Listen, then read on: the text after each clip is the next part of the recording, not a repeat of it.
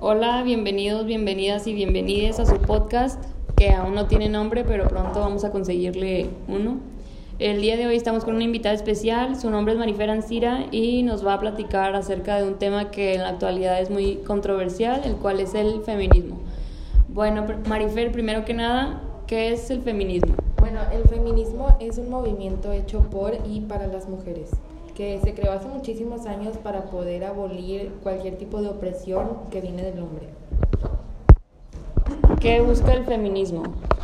El feminismo busca que las mujeres puedan tener los mismos o incluso más derechos y obligaciones que tienen los hombres.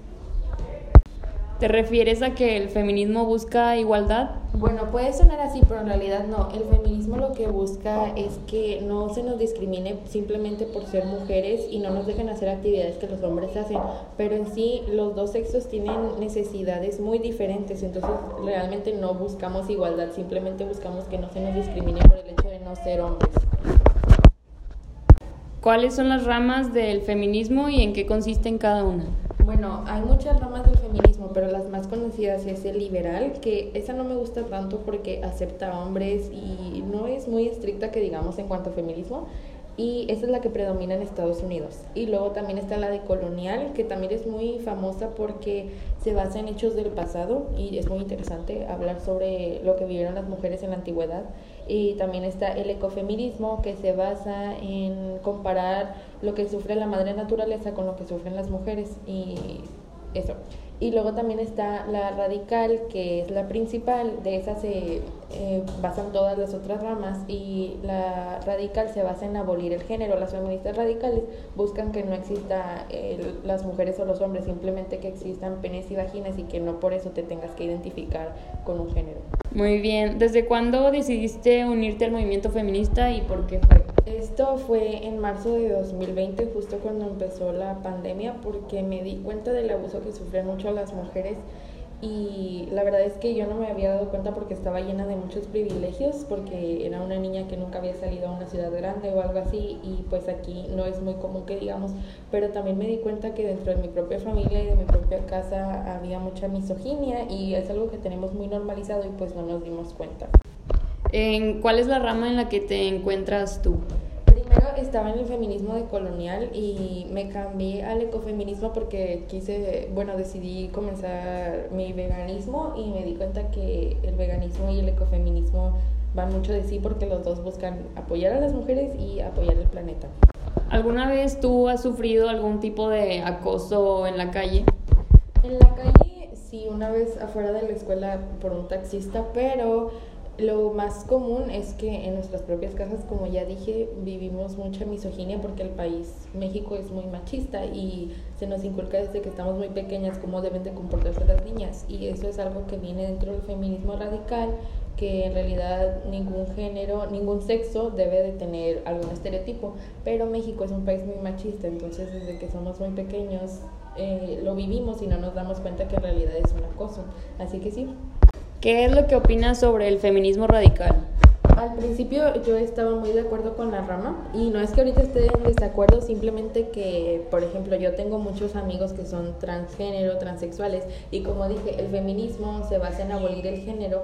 Yo me siento muy mal eh, si pertenecería a esa rama teniendo amigas y amigos que son parte de la comunidad trans, pero no estoy en realidad en desacuerdo. Es un tema muy complicado y debes de leer muchísimo y tienes que estar muy informada para poder entender sin juzgar. ¿Qué es lo que opinas tú sobre las manifestaciones que hacen las feministas? ¿Crees que está bien que rayen monumentos? Eh, yo opino que sí está bien porque en realidad lo hacen para que el gobierno les preste atención y lo hacen ya cuando son casos que en realidad todo el mundo sabe quién es el culpable o todo el mundo sabe que el gobierno puede hacer algo, sin embargo ellos se quedan sin hacerlo. Así que yo estoy bien porque vale más una vida que un pedazo de eh, cemento o algo. Y las feministas que destruyen cosas son las feministas del círculo negro y ellas van muy preparadas y son muy inteligentes, así que yo estoy de acuerdo con eso. ¿Cuál crees que es una actitud misógina que tenemos muy normalizada? Bueno, yo creo que una actitud misógina y homofóbica que tenemos muy normalizada es que los niños y las niñas tengan que convivir separados. O sea, siempre he escuchado desde mi infancia que el fútbol es para niños o que las porristas es para niñas y pues la verdad es que yo veía a mis amigos en porristas disfrutar mucho del deporte, así que pues no entendía en realidad por qué estaba mal que ellos lo hicieran o también en las escuelas que no nos dejaban jugar cuando jugaban los niños. Y algo que está muy, muy normalizado es en las escuelas la ropa, que no te dejen llevar ropa corta o algo así porque prefieren evitar que tú enseñes a enseñar a los niños a respetar, que esto sería mucho más fácil y mejor porque en un futuro les tiene que servir, o sea, al final de cuentas ellos tienen que educarse de una manera o de otra. Nosotros de la manera que nos vistamos no va a impedir que ellos sean irrespetuosos. ¿Tú crees que las feministas radicales son transfóbicas? Bueno, como dije hace un momento, yo tengo muchos amigos que son trans y amigas que son transgénero y pues las feministas radicales no creen en el género y lo buscan abolir.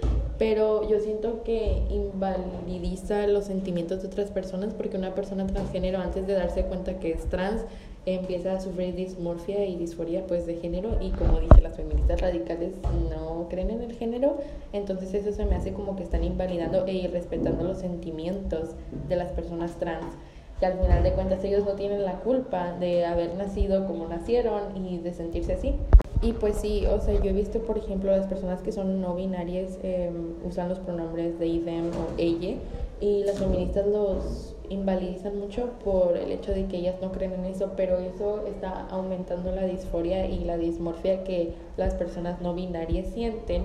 Entonces yo pienso que está bien su teoría, pero invalidando e irrespetando los pronombres de las personas y los géneros no van a ganar nada. Entonces no estoy muy de acuerdo en esa parte, sin embargo no creo que sean transfóbicas porque tienen su teoría que la respalda, pero sí siento que le faltará respeto a la gente que es transexual o transgénero. Ok, esto fue todo por el capítulo del podcast de hoy. Espero que les haya gustado y los esperamos en el siguiente capítulo.